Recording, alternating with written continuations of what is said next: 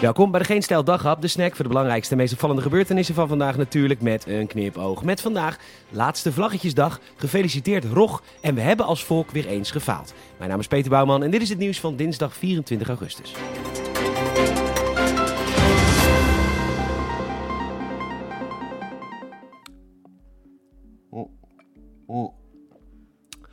De Telegraaf laat weten dat het niet genoeg is geweest. Het was een project waar we als hele land de schouders onder hadden moeten zetten, maar we hebben als land gefaald. En ik kan voor mezelf spreken, ik heb mijn best gedaan. En ik ben eerlijk, ik ben rete teleurgesteld in mijn landgenoten. Al twee weken voordat we gingen applaudisseren voor de zorg, had ik de penibele situatie van de brouwers en wijnboeren al door. Want als de kroegen dichtgaan, moet je thuis meer zuipen, want anders houden we Heineken niet in leven.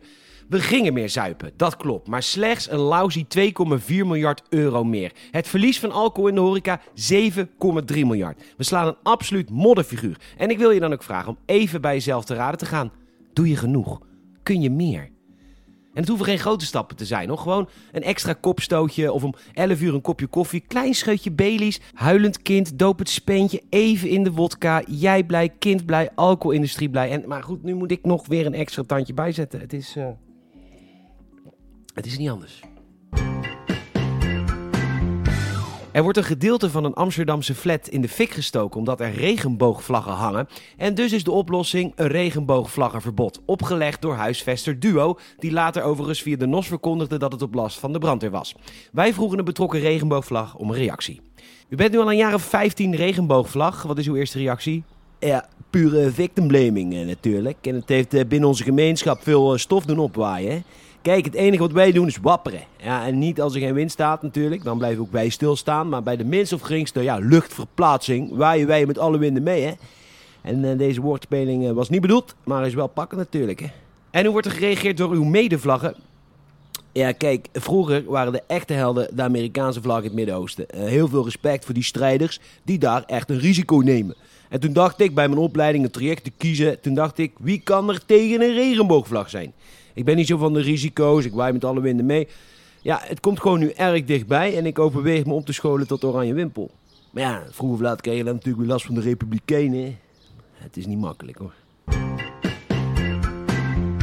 Je bent terrorist in België en dan neem je mee een tentje voor in het bos, een tas vol wapens, beschutte kleding en zo blijkt een stappenteller. Volgens de T had Jurgen Koning zich een op zak en heeft hij niet meer dan 800 stappen geregistreerd. Een kilometer of zes, alvorens hij zich van het leven beroofde.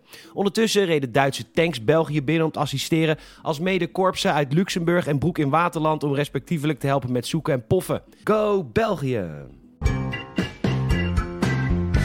Over België gesproken. HLN meldt dat de rog de vis van het jaar 2021 is geworden in het land. De vlag kan uit, zou je zeggen. Nou, niet voor de rog zelf. Want dit is dus de reden om uit te leggen dat de rog toch echt een hele lekkere en bovendien goedkope vis is. Maar hoe bereid je zo'n rog? En heb je er niet een tering grote pan nodig? Nee, nee, nee. Je kunt er van alles mee bakken, pocheren, stomen, in de oven of in een papillot bereiden. Rogfilet met zeekraal, kersttomaat en rucola saus. Ook zo heerlijk.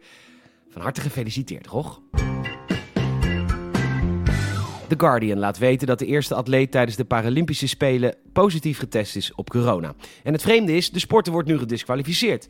Maar de Paralympische Spelen waren toch voor mensen met een beperking?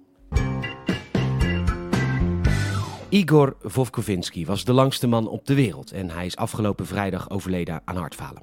Zijn status werd bevestigd door het Guinness World Record boek en hij vergaarde ook bekendheid als Barack Obama's langste supporter. Als baby zat er een tumor in zijn hoofd en dat moest de reden zijn dat zijn groeihormonen van slag raakten. Igor Vovkovinsky is 2,35 meter geworden. Bedankt voor het luisteren en je zou ons enorm helpen. Als je een vriend of vriendin vertelt over deze podcast, je kan ons volgen via vriend van de show. Je kan ons een hartje geven in Spotify. Dan krijg je altijd een update als er een nieuwe dag op verschijnt. En een Apple Podcast review. Vijf sterren alsjeblieft. Make them good. Nogmaals bedankt voor het luisteren en tot morgen.